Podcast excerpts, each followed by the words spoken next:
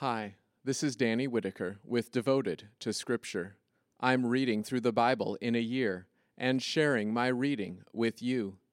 This is day two hundred eighty-seven of our journey. Mark twelve relates another sequence of conversations with the religious leaders of his day. Jesus begins with a parable, speaking against the leaders for rejecting God's prophets and now rejecting God's Son. Then the leaders ask him three different questions to trap him, but each time he is able to turn the tables and show their lack of knowledge and understanding. After this, Jesus highlights the stark contrast between the experts in the law, who seek to be noticed for their religious acts, and a poor widow who meekly gives everything that she has in worship. Then, in Mark thirteen, Jesus tells his disciples about the signs of the end of the age. He speaks of wars and earthquakes and famines, but these are just the beginnings of the end. The disciples will be persecuted throughout this age, but the final sign will be when the abomination of desolation is set up in the temple. Then the end is very near. The Son of Man will return. He ends his words with a call to be watchful and ready for the return. Join me in Mark twelve through thirteen and wait patiently for the return of the Son of Man. Mark twelve. Then he began to speak to them in parables. A man planted a vineyard. He put a fence around it, dug a pit for its winepress, and built a watchtower. Then he leased it to tenant farmers and went on a journey. At harvest time, he sent a slave to the tenants to collect from them his portion of the crop. But those tenants seized his slave, beat him, and sent him away empty-handed. So he sent another slave to them again. This one they struck on the head and treated outrageously. He sent another, and that one they killed. This happened to many others, some of whom were beaten, others killed. He had one left, his one dear son. Finally, he sent him to them, saying, "They will respect my son." But those tenants said to one another, "This is the heir. Come, let's kill him, and the inheritance will be ours." So they seized him, killed him, and threw his body out of the vineyard. What then will the owner of the vineyard do? He will come and destroy those tenants and give the vineyard to others. Have you not read this scripture? The stone the builders rejected has become the cornerstone. This is from the Lord, and it is marvelous in our eyes. Now they wanted to arrest him, but they feared the crowd, because they realized that he told his parable against them. So they left him and went away. Then they sent some of the Pharisees and Herodians to trap him with his own words. When they came, they said to him, "Teacher, we know that you are truthful and do not court anyone's favor, because you show no partiality, but teach the way of God in accordance with the truth. Is it right to pay taxes to Caesar or not? Should we pay or shouldn't we?" But he saw through their hypocrisy and said to them, "Why are you testing me? Bring me a denarius and let me look at it." So they brought one, and he said to them, "Whose image is this, and whose inscription?" They replied, "Caesar's." Then Jesus said to them, "Give to Caesar the things that are Caesar's, and to God the things that are God's." And they were utterly amazed at him. Sadducees, who say there is no resurrection, also came to him and asked him, "Teacher, Moses wrote for us, if a man's brother dies and leaves a wife but no children, that man must marry the widow and father children for his brother. There were seven brothers. The first one married, and when he died, he had no children. The second married her, and died without any children, and likewise the third. None of the seven had children. Finally, the woman died too. In the resurrection, when they rise again, whose wife will she be? For all seven had married her." Jesus said to them, Aren't you deceived for this reason? Because you don't know the Scriptures or the power of God. For when they rise from the dead, they neither marry nor are given in marriage, but are like angels in heaven.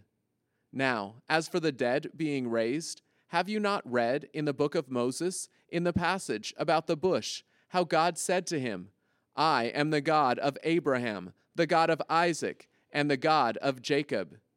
He is not the God of the dead, but of the living. You are badly mistaken. Now one of the experts in the law came and heard them debating. When he saw that Jesus answered them well, he asked him, Which commandment is the most important of all? Jesus answered, The most important is, Listen, Israel, the Lord our God, the Lord is one. Love the Lord your God with all your heart, with all your soul, with all your mind, and with all your strength. The second is, Love your neighbor as yourself. There is no other commandment greater than these. The expert in the law said to him, That is true, teacher. You are right to say that he is one, and there is no one else besides him.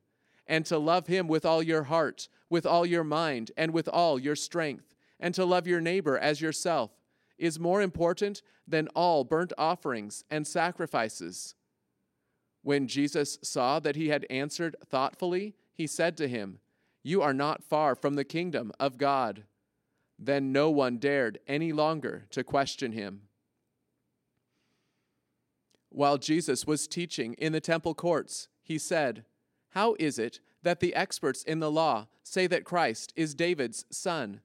David himself, by the Holy Spirit, said, The Lord said to my Lord, Sit at my right hand, until I put your enemies under your feet. If David himself calls him Lord, how can he be his son? And the large crowd was listening to him with delight. In his teaching, Jesus also said, Watch out for the experts in the law.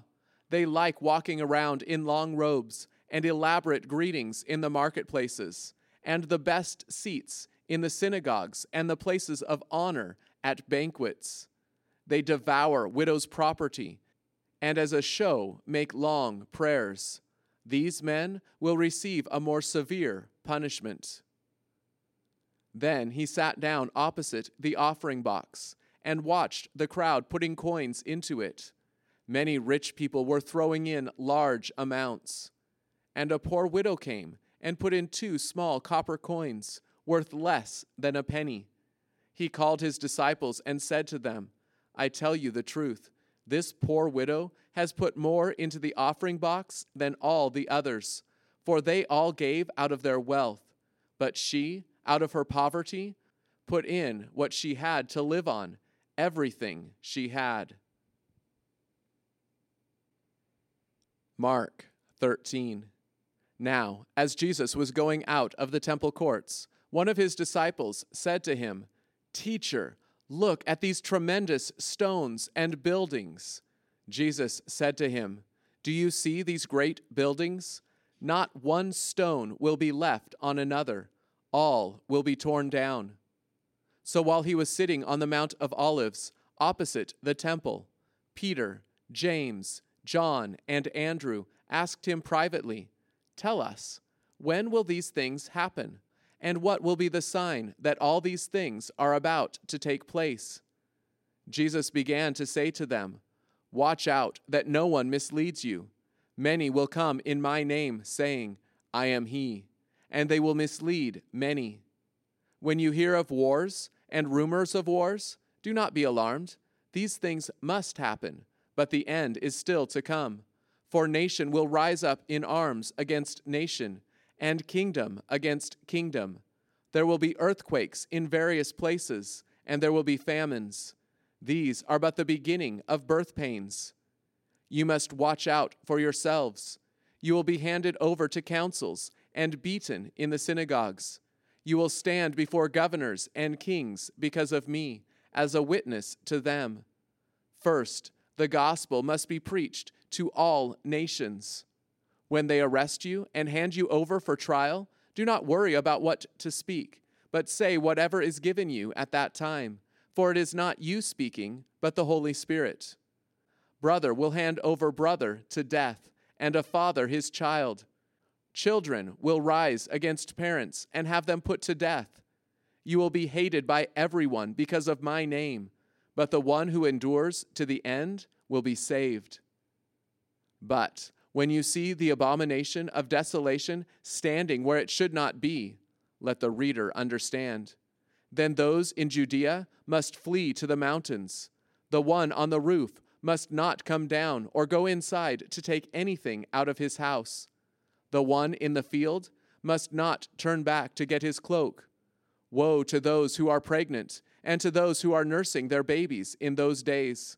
Pray that it may not be in winter, for in those days there will be suffering unlike anything that has happened from the beginning of the creation that God created until now, or ever will happen. And if the Lord had not cut short those days, no one would be saved. But because of the elect, whom he chose, he has cut them short. Then, if anyone says to you, "Look, here is the Christ," or "Look, there he is," do not believe him. For false messiahs and false prophets will appear and perform signs and wonders to deceive, if possible, the elect. Be careful. I have told you everything ahead of time. But in those days, after that suffering, the sun will be darkened, and the moon will not give its light. The stars will be falling from heaven, and the powers in the heavens will be shaken. Then everyone will see the Son of Man arriving in the clouds with great power and glory. Then he will send angels, and they will gather his elect from the four winds, from the ends of the earth to the ends of heaven. Learn this parable from the fig tree. Whenever its branch becomes tender and puts out its leaves, you know that summer is near. So also you, when you see these things happening, know that he is near, right at the door. I tell you the truth, this generation will not pass away until all these things take place. Heaven and earth will pass away, but my words will never pass away. But as for that day or hour, no one knows it, neither the angels in heaven nor the Son, except the Father. Watch out, stay alert, for you do not know when the time will come. It is like a man going on a journey. He left his house and put his slaves in charge, assigning to each his work, and commanded the doorkeeper to stay alert. Stay alert, then, because you do not know when the owner of the house will return, whether during evening, at midnight, when the rooster crows, or at dawn. Or else he might find you asleep when he returns suddenly. What I say to you, I say to everyone, stay alert. Thank you for joining me on our shared walk through Scripture today. Devotion to Scripture doesn't begin and end here. My prayer is that you will be encouraged to dig deeper and spend some additional time in God's Word today.